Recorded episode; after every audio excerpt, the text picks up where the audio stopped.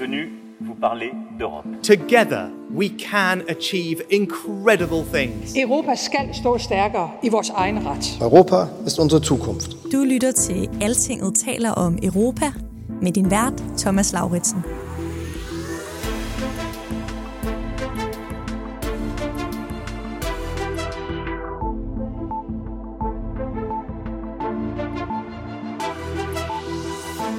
As of today, I am officially a candidate for the presidency of the European Investment Bank.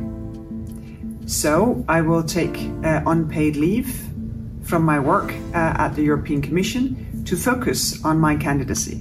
Margrethe Vestager har trykket på pause. Danmarks mangeårige kommissær har taget overlov for at søge et nyt job. Det sagde hun i en video, som hun lagde ud på platformen X, tidligere Twitter, her tirsdag aften. Det var sådan set ventet, for Vestager sagde allerede før sommerferien, at hun havde tænkt sig at søge jobbet som øverste chef for den europæiske investeringsbank i Luxembourg. Men først nu er hele feltet af kandidater godkendt, og den danske regering har formelt fremsat Margrethe Vestagers kandidatur. Hvad betyder det så? Hvad er det for et job, Vestager søger? Hvorfor? Og kan hun få det? Og hvad der jo er mindst lige så interessant for os andre, hvem skal afløse hende i EU-kommissionen. Hvem skal være Danmarks næste EU-kommissær? Velkommen til denne udgave af Altingets europæiske podcast. Mit navn er Thomas Lauritsen, og jeg har selskab her i studiet af Altingets EU-redaktør Rikke Albrechtsen.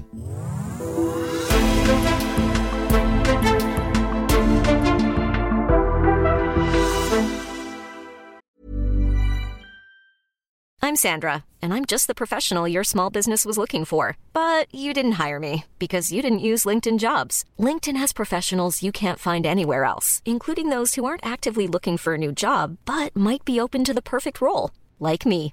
In a given month, over 70% of LinkedIn users don't visit other leading job sites. So if you're not looking on LinkedIn, you'll miss out on great candidates like Sandra. Start hiring professionals like a professional. Post your free job on linkedin.com/people today.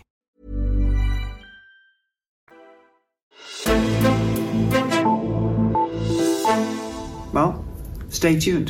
I'll keep you posted. Stay tuned, sådan meldte Margrethe Vestager af på Twitter forleden aften, hvor vi to jo lige pludselig fik lidt travlt med at få nyheden ud, Rikke.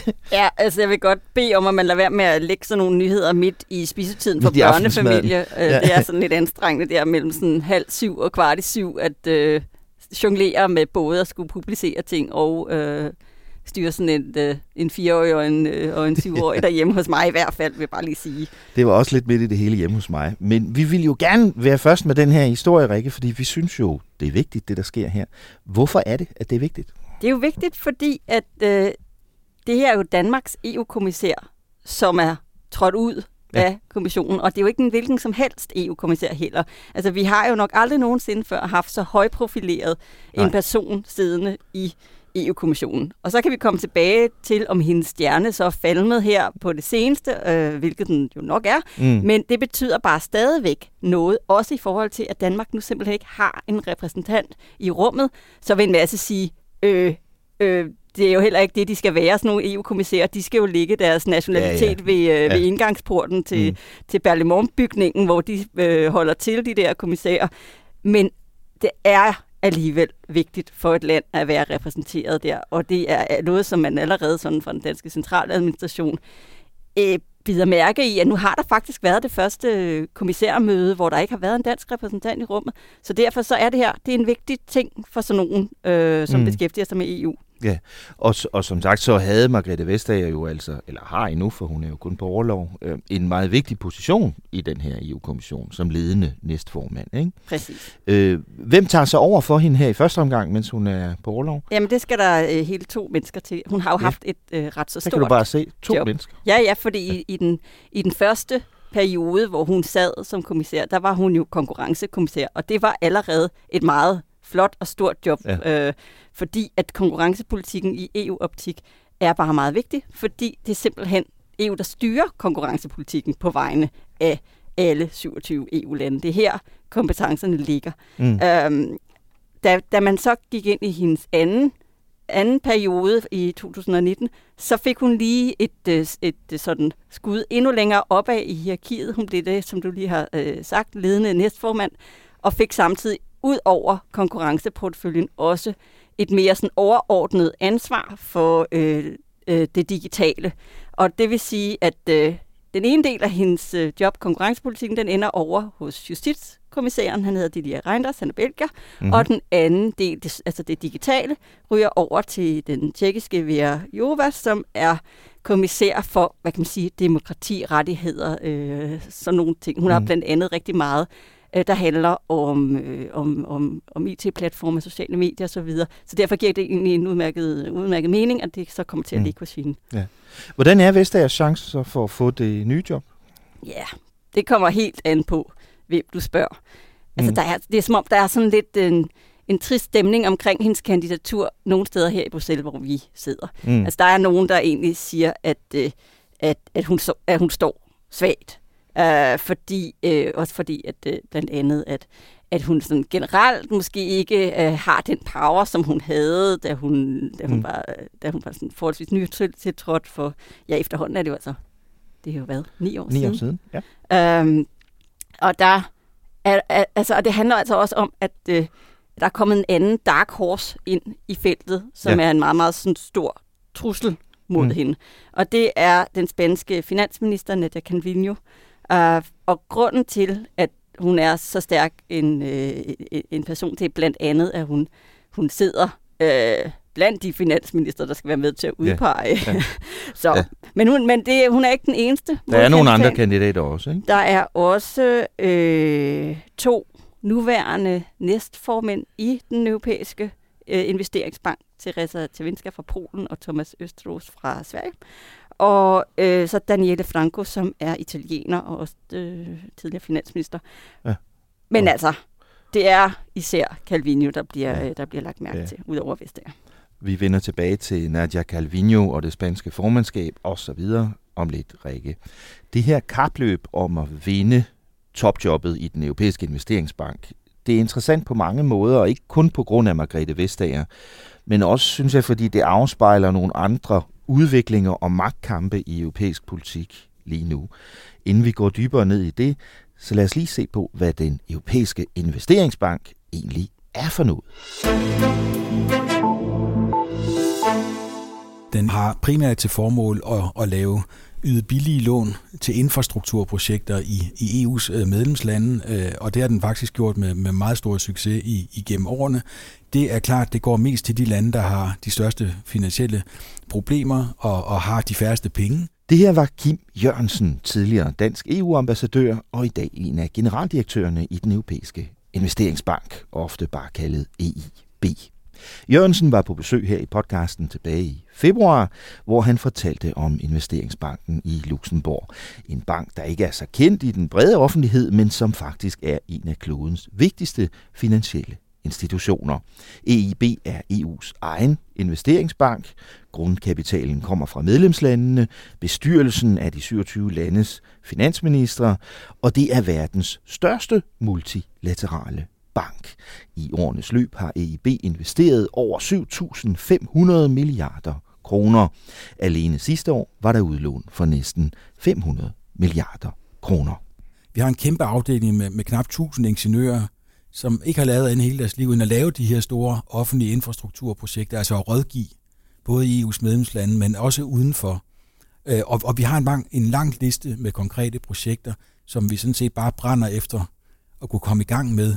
Det, som Kim Jørgensen specifikt talte om her i det interview, jeg lavede med ham tilbage i februar, det var den utålmodighed, der er i den europæiske investeringsbank for at komme i gang med mange flere projekter om at genopbygge jernbaner, veje og broer og skoler i Ukraine. Også selvom krigen stadigvæk er i fuld gang. Altså jeg ved godt, at nogen siger, at altså, hvis du reparerer en bro, så bliver den bare sprunget i luften i næste uge igen. Og hvad så? Og det er selvfølgelig en risiko. Øh, men, men omvendt, så hvis tingene bare står for falder, så bliver det bare dyrere på den lange bane, og, og vi har altså en tro på, at man kan skabe lidt mere økonomisk vækst i, i en del af Ukraine ved at lave noget, noget genopbygning. Når jeg fremhæver det her med Ukraine, Rikke Albrechtsen, så er det jo fordi, at den kommende genopbygning af Ukraine forventes at involvere EIB rigtig meget. Ja, det er der i hvert fald mange, der, der håber på, at de virkelig kan ja. komme til. Og det spiller meget godt ind i, at den europæiske investeringsbank gennem de, de senere år er begyndt at spille en stadig større rolle i nogle af de sådan meget øh, sådan hotte politiske dagsordner. Det mm. Øh, så vi i forbindelse med pandemien, hvor man støttede rigtig meget, og også øh, med hele den grønne omstilling, ja. som man er i gang med, som er et kæmpe fokusområde. Ikke? Jo.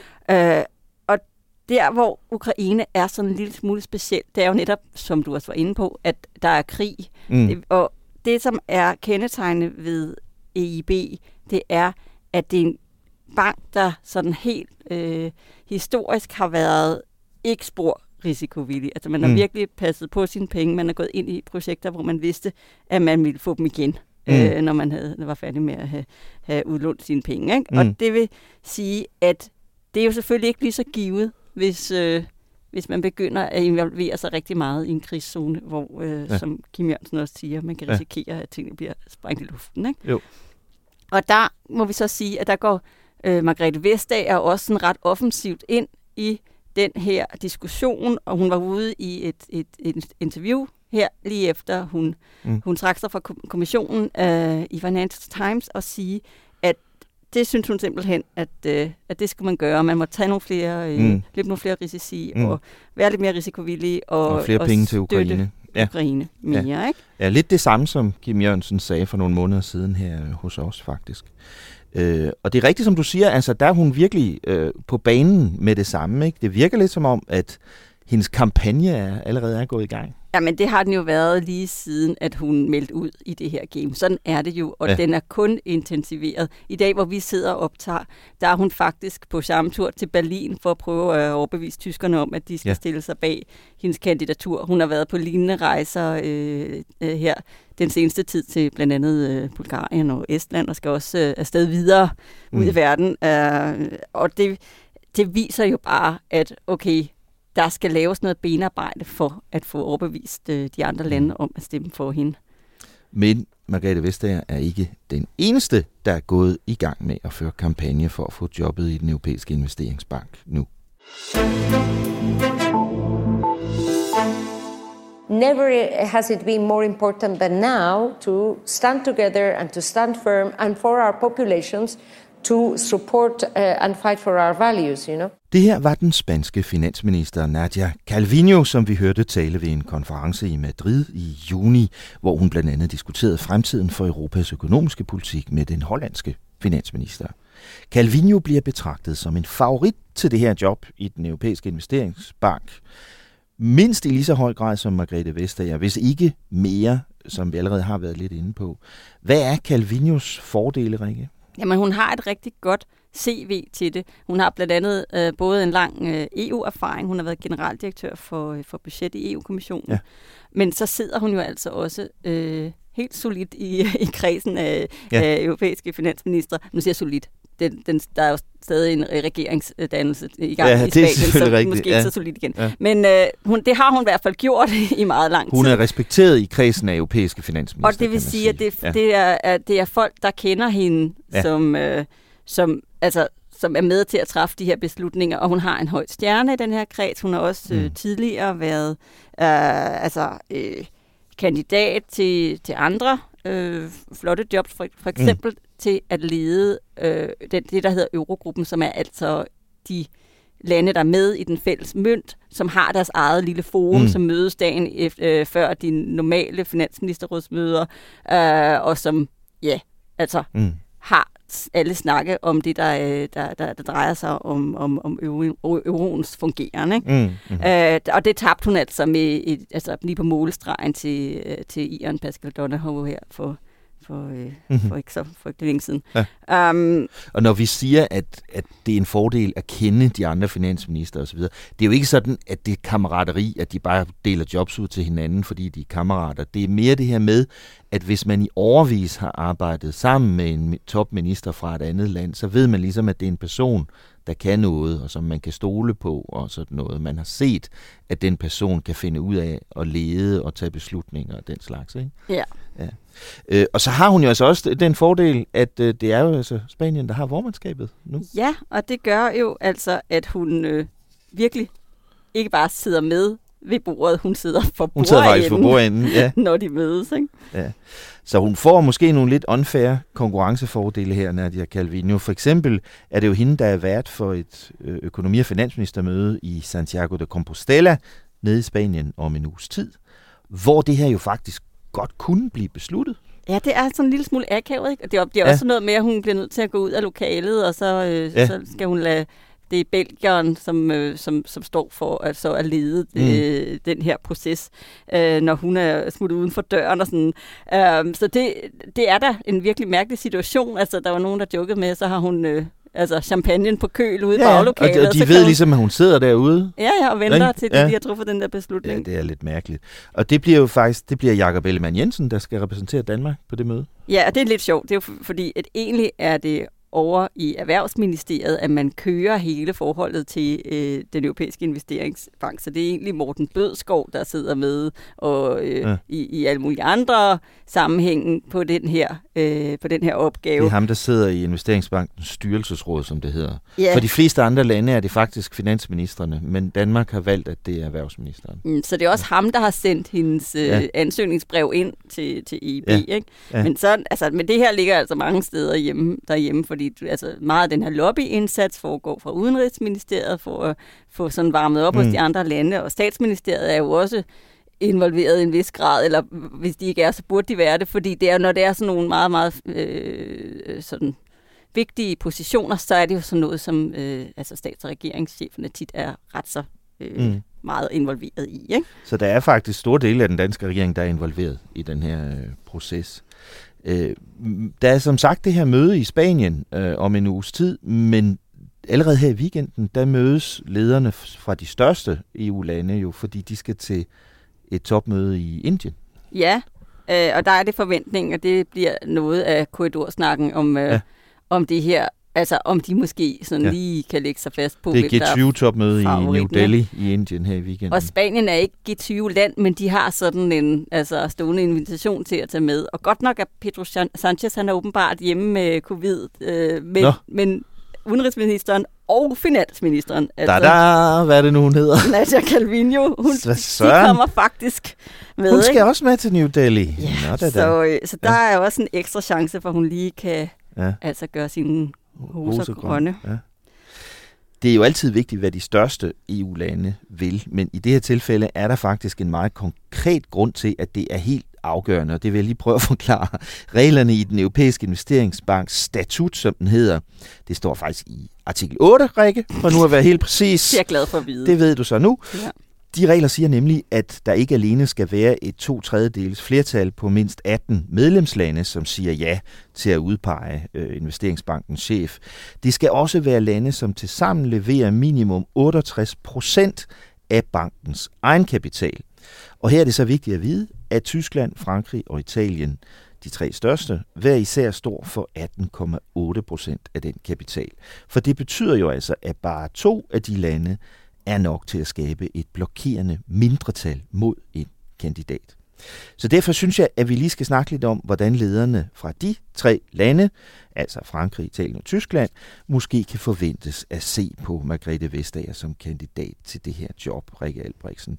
Men allerførst skal vi måske lige dvæle et øjeblik ved det, du nævnte tidligere. Er Vestager ikke en stjerne mere i den her kommission? Ikke på den måde, som hun var i den første. Ja, for det var hun jo. Det var hun virkelig. Der Ja. var hun, altså det var jo også sådan noget med, du ved, altså forsider på store internationale øh, Ja, ja. tidsskrifter, og Ja. jeg skal give dig, altså det var virkelig øh, en kometkarriere, hun gjorde sig, da hun kom ind i det europæiske system. Men der er bare, det er bare som om, at, øh, at vinden er lidt vendt mod hende. Hun, øh, for det første er der mange af de meget prominente sager mod især øh, tech-giganter og så videre, som ikke er gået hendes vej. Mm. Mm. Nogle af dem er ikke afgjort endnu helt, fordi de bliver også anket og så videre. Mm. Men, men det er bare ikke, altså hun er hun er, hun, er, hun er blevet slået hjem på nogle af de der meget vigtige sager, for eksempel ja. Apple, øh, som er en, en kæmpe, kæmpe sag.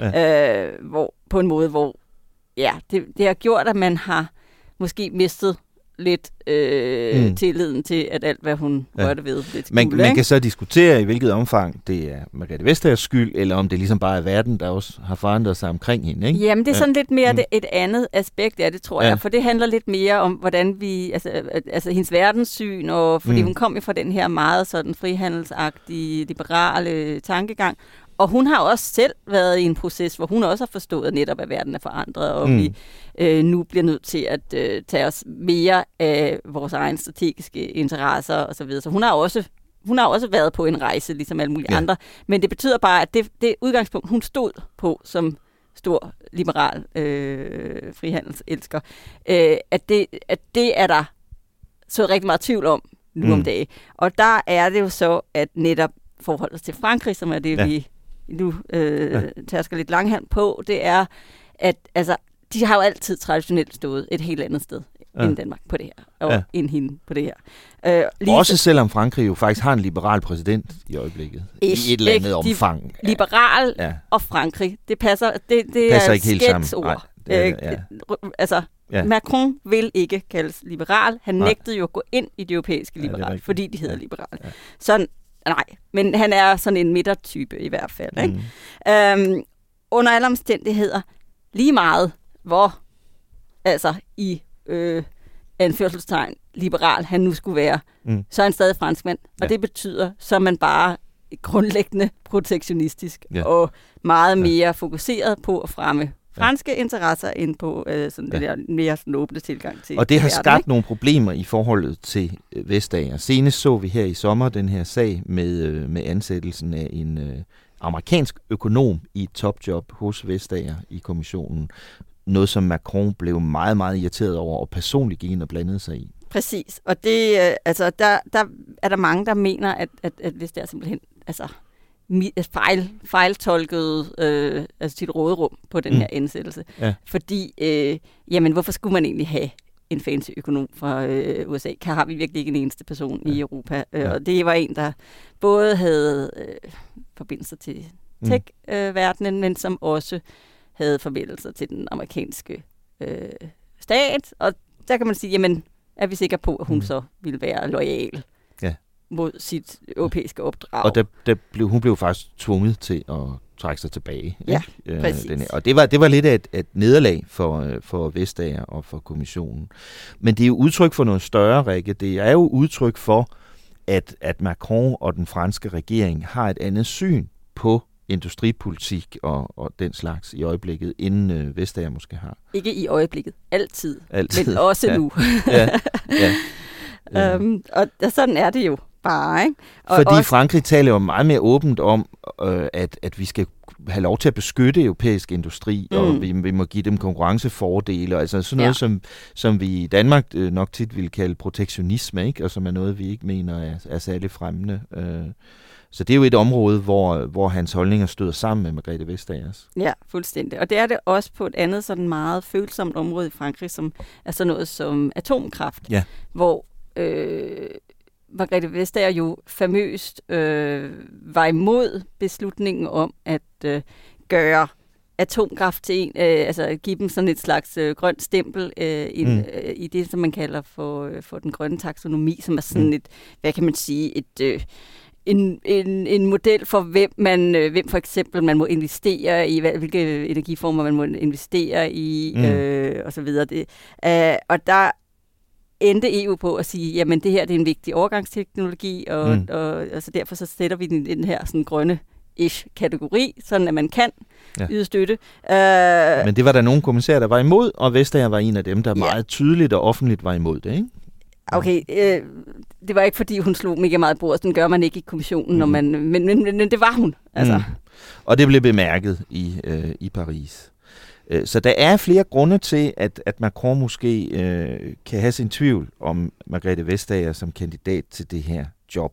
Men på den anden side, Rikke, så har hun jo fået støtte i de seneste dage fra det, der nu om dagen hedder Renew-gruppen, det der i gamle dage hed den liberale gruppe i Europaparlamentet, som ligesom er hendes politiske familie, kan man sige. Ikke? Ja. Og, og i den gruppe sidder jo også Macrons øh, politikere. Faktisk er det en fra Macrons parti, der er formand for den gruppe. Præcis. Men han har så også lige været ude og sige til det medie, der hedder Politico, at uh, Renew er ikke Paris.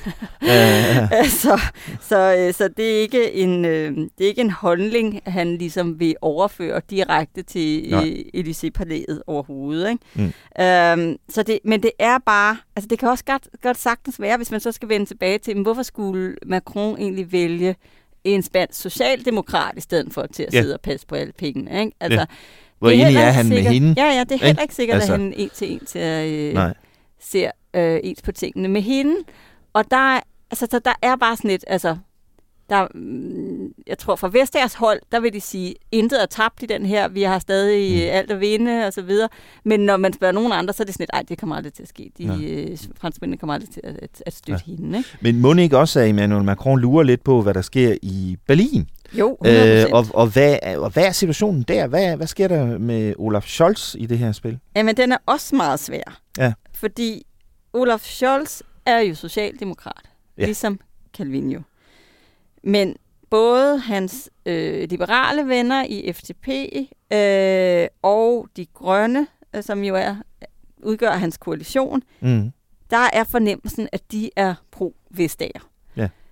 Og jeg, altså, som jeg forstår det, øh, er det heller ikke sikkert, at Scholz er anti-Vestager. Han har bare altså, et, øh, lidt et noget bøvl med at, øh, at skulle Ja. ja. stemme på en, som ikke er øh, i den politiske familie. Så der, der skal altså gøres noget benarbejde i forhold til, Ja. ja. til tyskerne. Ikke? Og han kender øh, Nadia Calvino også personligt og sådan noget. og Ja, synes for han har jo også skylder været hende noget en finansminister, Ja, ja. øh, og altså inden han blev kansler, så sad han i rum sammen med hende og sådan noget. Ikke? Ja. Øh, øhm, så, så det, den, er, den er svær, men det er jo også derfor, at Margrethe Vestager er i Ja. Berlin i dag. Yes. Og så er der jo Italiens Giorgia Meloni, som egentlig, vel egentlig burde dele interesser med Nadia Calvino, fordi Spanien og Italien faktisk er de to største modtagere af støtte fra EIB, Rikke. Ja, og det kan man sige netop i modsætning til Scholz. Hvor Scholz, der kunne man, tænke, der kunne Ja. man godt tænke, fordi Tyskland er generelt sådan et strammer land. Altså ja. lidt, øh, skal, vi, skal vi virkelig have netop en af de største modtagere En af dem, der vil have penge, ikke? Ja, til at sidde til at der. På bordet. Ja. Um, uh, at det kan godt trække den anden vej, uh, retning hos ham, Ja. hvor der kunne man også sige, at det modsat burde være logisk, at... Det burde være logisk af Italien, så frem den italienske kandidat falder fra, Ja. som vi tror. Øh, indtil videre må man gå ud fra, at Meloni vil prøve at fremme Italiens kandidat. Men, men hvis det nu ender med at blive Vestager øh, og, og Calvino øh, til sidst, så skulle man tro, at Italien ville støtte den sydeuropæiske kandidat. På den anden side, så er Meloni jo højre nationalist. Præcis, og Og derfor Calvino tror jeg, er socialist, ja, ja, og jeg tror, der, så den er heller ikke givet overhovedet, at, øh, at, det, at hun sådan hælder til den side. Men det er sådan lidt svært at få noget ud af italienerne, tror jeg, så længe de er i gang med at øh, pæse deres egen hest i det her spil. Ikke? Jo.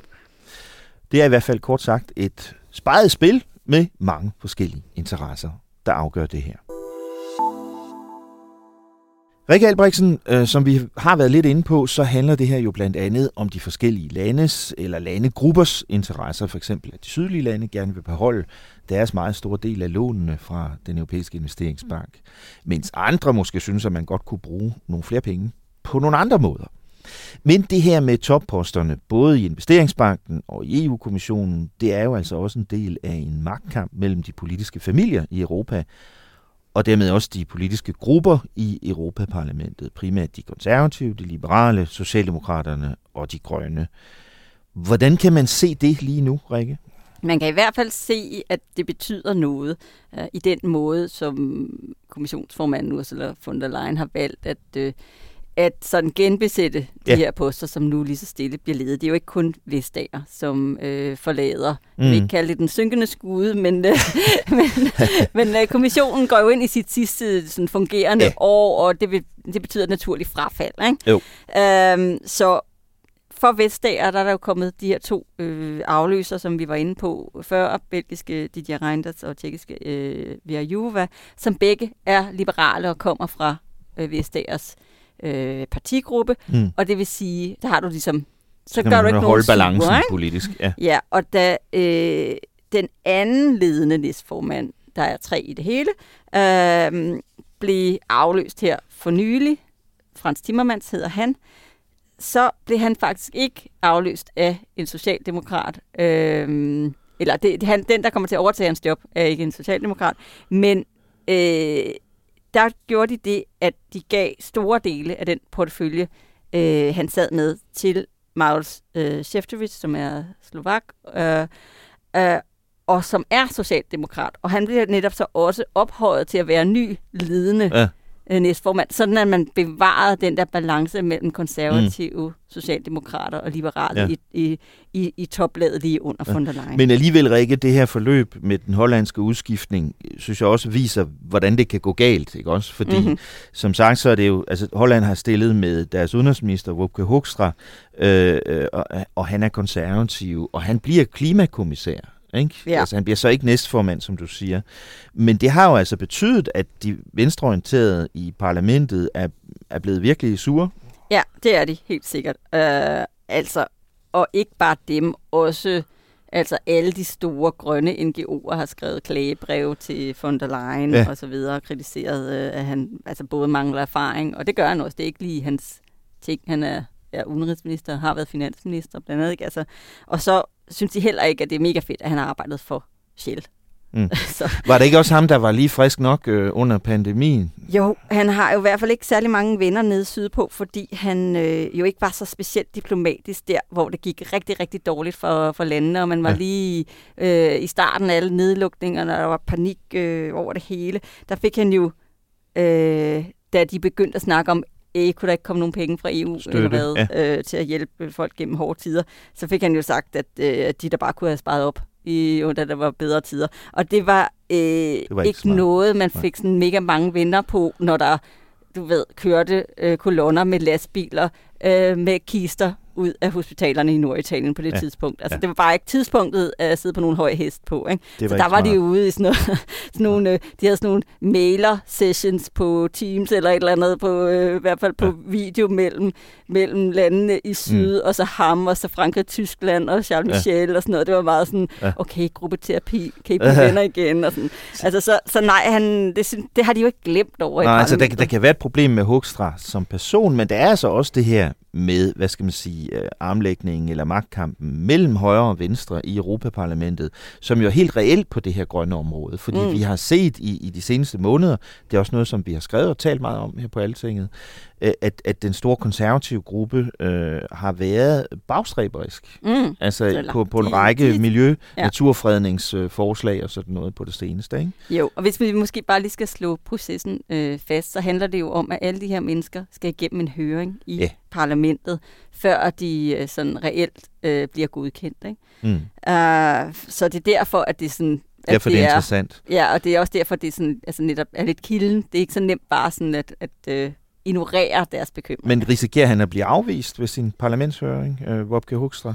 Jamen altså, det er, der, det er der en mulighed. Det er der en, altså, eller, det er der en risiko, men, men det gør ikke, altså det er ikke sikkert, det gør så meget, fordi... øh, De, de kan faktisk ikke blokere. Nej, altså, kommissionen skal nøje overveje parlamentets holdning i de Ja. ja. her sager, men de, har ikke, de kan ikke bremse det. Altså. Mm. Så, så på den måde, så øh, kan hun sådan se et springe op og falde ned på, hvad de synes. Ursula ikke? von der Leyen. Ja.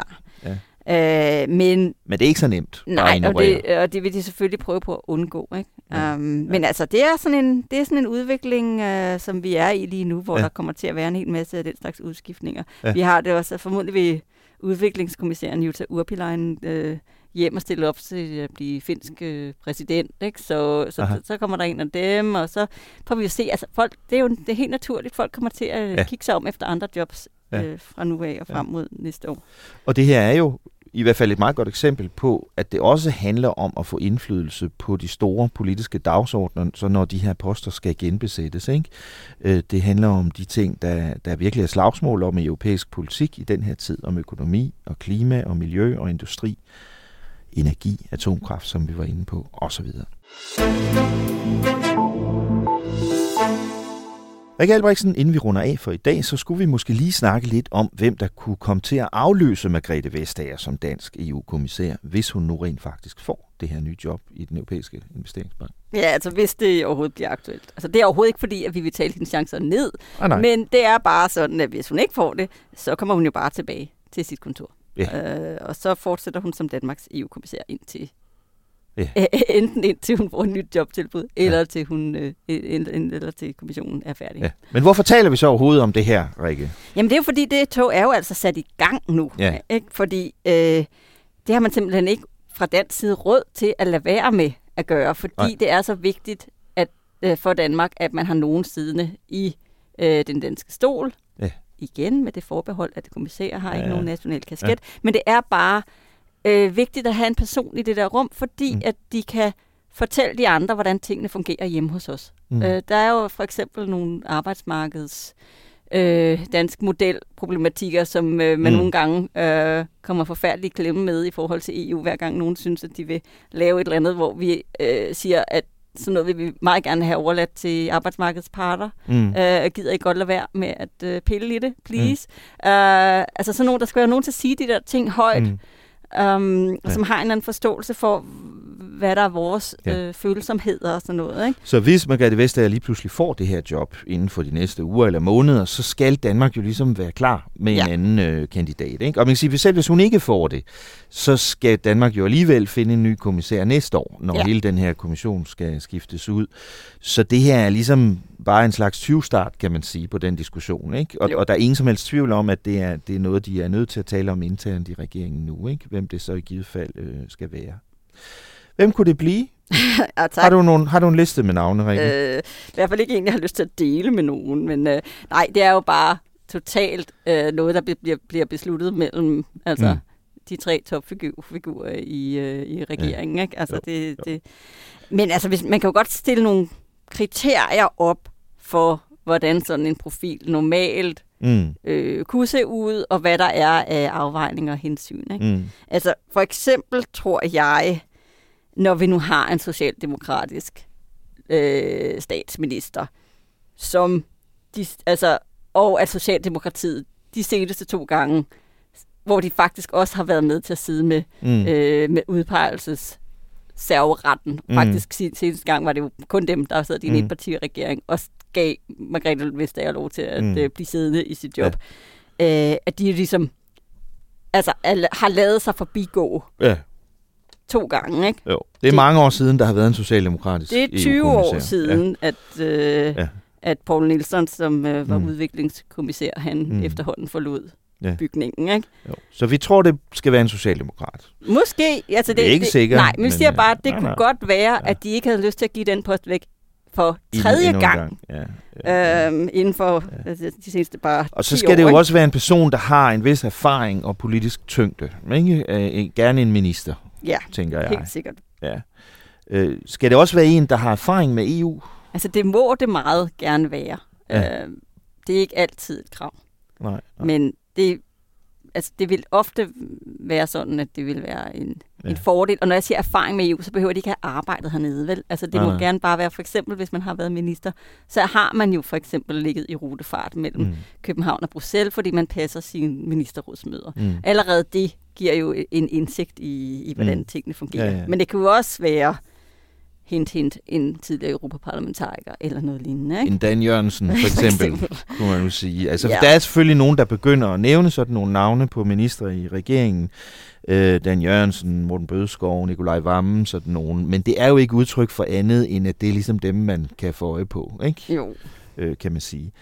Det er vel også vigtigt, Rikke, om den person, hvis vi nu går ud fra, hvis vi nu leger, at, at Margrethe Vestager får jobbet øh, mm-hmm. Mhm. nu her, ikke?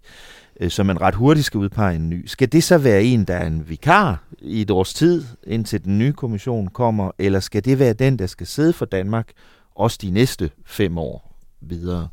Det, det er jo noget, man skal beslutte. Ja, og det, øh, altså, der kommer det jo helt an på, hvordan de internt i regeringen ser den her kabale. Mm. Fordi det kan være, at der er nogle hensyn, der gør det smartere for dem at udpege nogen om et år. Uh, men rent strategisk, så er det rigtig godt, hvis man kan sende en, der er sådan en bænkevarmer, der kan gå videre ind i den næste EU-kommission. Og det er det, fordi at der er nogle klare fordele ved, at man lige sådan får fedtet sig ind hos Ursula von der Leyen, som jo altså er, mm. er tippet til at fortsætte, fortsætte som øh, EU-kommissionsformand. Ja. Men under alle omstændigheder, man kommer ind i systemet, man får lært gamet, ja. man får, øh, altså, øh, og, og det er som om, at man, der er en tradition for, at man lige får... Øh, man sådan, får et løft der, hvis man går fra en, ja, en kommission ind til den næste. tjeneste. Ja. Øh, øh, og det, altså, vi har set det før. Vi så for eksempel, øh, for eksempel sådan en som øh, altså, finske Jyrki Katainen, som øh, altså, han kom ind i sådan sidste øjeblik i juli måned, inden man sådan har skiftedag i, i, mm. i, i øh, november-december-agtigt. Mm. Altså, og han, han var altså, var simpelthen sådan bare selvskrevet til at få et flot job. Han det er også en tidligere statsminister, så på den måde, ja. så får, ja, de får som regel generelt gode jobs, ikke? men altså, han, han kom ind og blev næstformand for noget, der var stort og flot og sådan noget. Altså, og det var der mange, der havde sådan et, jamen det var helt naturligt, han havde jo også været der lige sådan ja. inden skiftedag. Ikke? Men der er en meget stor udfordring her, øh, og det er, at alle folk er enige om, at det skal helst være en kvinde. Ja. Hvorfor er det egentlig det? Det er jo fordi, at Vestager er en kvinde. Ja. Og fordi at den her kommission er jo den første, der er nået bare i nærheden af at have en kønsbalance. Ja. Den hedder 13-14 til mændene, mm. øh, men det er jo sådan set Altså, Næsten. Det, det ja. er jo ja, ja. i princippet, ja, ja, øh, ja. kan vi kalde det 50-50, fordi ja. at, øh, ellers er det ja. dem, der er undertal, ja. og kvinderne, der vinder. Hvis Men hollænderne har lige skiftet en mand ud med en mand, øh, så, ja. så hvis vi kommer med en mand fra Danmark til at afløse Vestager, så tipper den balance. Præcis, ikke? og det tror jeg, von der Leyen vil være rigtig, rigtig ked af, fordi det er noget, hun går super meget op i. Det er virkelig sådan en dagsorden, som hun har prøvet på at presse frem. Hun mm. gør det også meget internt i sit system. Hun, øh, altså, der er masser af statistik med, hvor mange damer, hvor mange mænd og så videre, mm. så videre. Altså, der er, som, de holder virkelig øje med det, ikke? Og øh, øh, der har også været, hun har gjort det her, øh, vi havde allerede i foråret situationen, hvor den bulgarske mm. øh, kommissær skulle udskiftes, fordi hun øh, tog hjem og blev udenrigsminister. Uh, og der blev de bedt om at stille med både en mand og en kvinde, og Ursula von der Leyen holdt meget, øh, øh, du ved, seriøse samtaler med både manden og en kvinde, og så valgte hun sjov nok en kvinde til at erstatte den kvinde, mm. der forlod det. Uh, og derfor så bliver det sådan lidt næsten set som proforma. Mm. Og derfor var det, der skete også ret så spejet, da, det, da hollænderne så skulle igennem det her. Fordi, her for nylig, ja. Øhm, og nu, nu åbner vi sådan lidt øh, posen for, hvordan øh, det foregår ude mm. i, øh, øh, altså, i, i pølsemaskinen, hvor, hvor nyhederne bliver lavet og så videre. Mm. Men vi var jo blevet tippet om, at der, at der ville komme et krav om, at hollænderne også skulle stille med en mand og en mm. dame. Men der, altså... Det blev lavet om. Det blev lavet om, men som i sidste øjeblik. Og det var ja. fordi, altså hollænderne seriøst øh, blev vrede, fordi de var sådan et, undskyld, hvor står det i EU-traktaterne, mm. at vi skal stille med en mand og en kvinde, øh, og lade dem sådan stribe i offentligheden, ikke? fordi at en af dem får jo ikke det her job. Mm. Altså, øhm, og, og så, så var de bare sådan lidt, det, det nægter vi, og derfor så blev det så pillet ud i ja, sidste Og så er øjeblik. spørgsmålet, kan man så, kan Ursula von der Leyen så, så stille det krav til Danmark, når ja. hun ikke stillede det til Holland? Og under alle omstændigheder ja. kan Danmark så sige, øh, det ja, gider vi ikke. Det var bare ærgerligt. Ja, øh, altså, hvor, ja. hvor står det? Ja. Um, no, også fordi det er lidt akavet, for nu har bulgarerne lige ja. gjort det sådan helt pænt, hvad de fik besked på. Ikke? Men det kan vel blive, blive lidt svært sådan lige at få øje på en, altså en prominent socialdemokratisk kvindelig politiker øh, fra Danmark. Hvad, hvad nu, hvis, hvis jeg siger sådan noget som Helle thorning Schmidt, tidligere statsminister? Kunne det, hvad tænker du om det? Altså, jeg tror ikke på det, men det er, jo, det er jo fordi, at man, altså, man bliver bare hurtigt glemt i politik. Det er for længe siden. Ja. Det er otte år siden, hun var statsminister. Ja, og ja. så, altså, hun er jo ikke Altså, hun er jo ikke med i, øh, i, i socialdemokratisk øh, partipolitik på nogen måde. Nej. Altså, så, så, og så tror jeg heller ikke nødvendigvis, hun har en kæmpe stor stjerne øh, hos Mette Frederiksen. Altså, det, jeg ved mm. det, jeg kan ikke rigtig se det for mig, men øh, jeg kan jo blive overrasket. Mm. Hvad med Mette Frederiksen selv? Uh, nu var, der, var vi igennem hele møllen med rygterne om hende i forbindelse med, med jobbet som NATO's generalsekretær. Skal vi til det igen så nu? Det kan da godt være, at vi skal til det igen, mm. men, øh, men jeg tror ikke på det. Altså, der, er, der er der bare en stor forskel på sådan et NATO-topjob og så en, øh, en ydmyg kommissærpost. Um, og især ikke her i sådan et altså bænkevarmere scenarie. Det kommer ikke til at ske. Altså, den statsminister går ikke ind og tager sådan en vikartjans i, i EU-kommissionen. Vel? Altså, det, øh, så kan man sige, hvad hvis det helt rigtige scenarie tegner sig næste år, hvor hun kunne så blive noget som for eksempel udenrigschefen. Mm. der, øh, der har man, det er det, der hedder dobbelthatten mm. i EU-jargonen, så er man altså både medlem af, af Europakommissionen, og så er man chef for EU's udenrigstjeneste, så er man mm. to steder på samme tid.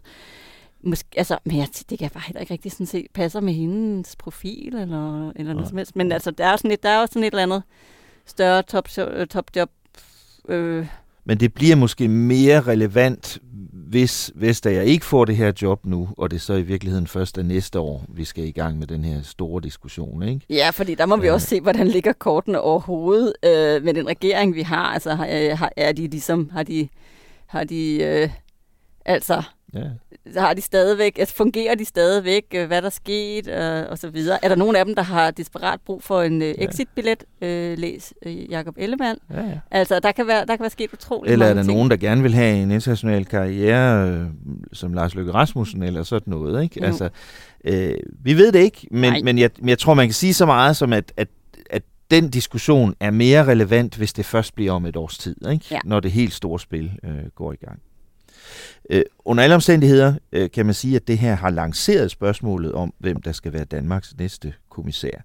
Vi ved ikke rigtig, hvornår øh, det bliver afgjort, øh, om Margrethe Vestager får det her nye job, og derfor forlader kommissionen. Det kan, som vi har været inde på, det kan være om nu, det kan være om en måned, eller det kan være om lidt mere. Det vi ved, det er, at den nuværende chef for den øh, europæiske investeringsbank, tyskeren Werner Højre, han går af øh, ved årets udgang, så det skal afgøres inden da. Tak for i dag, Rikke. Vi ses i næste uge, hvor vi jo på forhånd er ret sikre på, hvad vi kommer til at tale om. Ja, men mindre sker der noget helt vildt. Ja, helt andet, ja. så bliver det jo nok øh, den store State of the European Union tale, som øh, ja. Ursula von der Leyen, EU-kommissionsformanden, skal afholde ja. i Strasbourg i Europaparlamentet. Onsdag morgen. Ja, og det... Øh, det er jo sådan en tale, som øh, kommissionen normalt bruger til at lancere nye initiativer og, og så videre. Men det her er jo så Ursula von der Leyens sidste tale i ja. den her kommission, så derfor regner vi også med, at hun også skal gøre regnebrættet lidt op mm. og øh, give det lidt svung. Og så selvfølgelig også få du, altså de sidste de sidste øh, forslag øh, ud over stepperne. Ja. Men problemet med, med det er, det, lovgivningsvinduet er så kort nu, at øh, altså jeg tror, jeg vil være overrasket, hvis, altså, hvis de sådan hæver alt for mange kaniner op af hatten, som de ikke kan nå på en eller anden måde ja. at få, få ja. ekspederet. Det er ikke hendes sidste tale, men hendes ti- sidste State of the Union-tale. ja, ja, ja, okay. Hun, hun holder rigtig mange taler. Ja, Indtil ja. flere om dagen, så, øh, så, så nej, det, det er rigtigt. Um, men, men ja, så der, det bliver sådan lidt spændende, også om hun måske løfter sløret lidt for sine egne ambitioner, fordi hun har jo været utrolig mm. sådan, øh, holdt sig meget tilbage med at give noget som helst ved dørene omkring, hvad hendes egne fremtidsplaner ja. var. Ja. Øh, så... Og der er jo også gået rygter om, at hun kunne være en mulighed som øh, ny generalsekretær i NATO. Ja, det er der mange, der vil synes var en rigtig dejlig idé, netop mm. også fordi hun altså, kommer fra en rolle som forsvarsminister ja. selv. Ikke? Mm. Øh, så det, det er ikke helt sikkert, men altså, jeg tror, at mange her i byen i Bruxelles gætter på, at hun fortsætter som kommissionsformand. Ja, fordi hun har faktisk støtte fra rigtig, rigtig mange lande, og det ja. hjælper jo altså på ja. sagerne. Ikke? Så det bliver spændende at høre, hvad hun siger. Jeg tager til Strasbourg øh, for at høre talen i Europaparlamentet og skrive om det sammen med vores kollega Julie Schønning i næste uge. Følg med her hos os, eller som Margrethe Vestager, hun jo siger det. Well, stay tuned. I'll keep you posted. Tak fordi du lyttede med på denne udgave af Altingets Europa podcast her fra Bruxelles. Mit navn er Thomas Lauritsen. Jeg havde EU-redaktør Rikke Albrechtsen med i studiet, og det var Clara Vestergaard Lausen, der redigerede. På altinget.dk skal du bare klikke på EU, så kan du finde artikler og analyser, som vi har skrevet de seneste dage om Vestager og EIB og om de danske kommissærmuligheder. Tak for i dag. Lyt med igen næste uge, lige her, hvor Altinget taler om Europa. thank you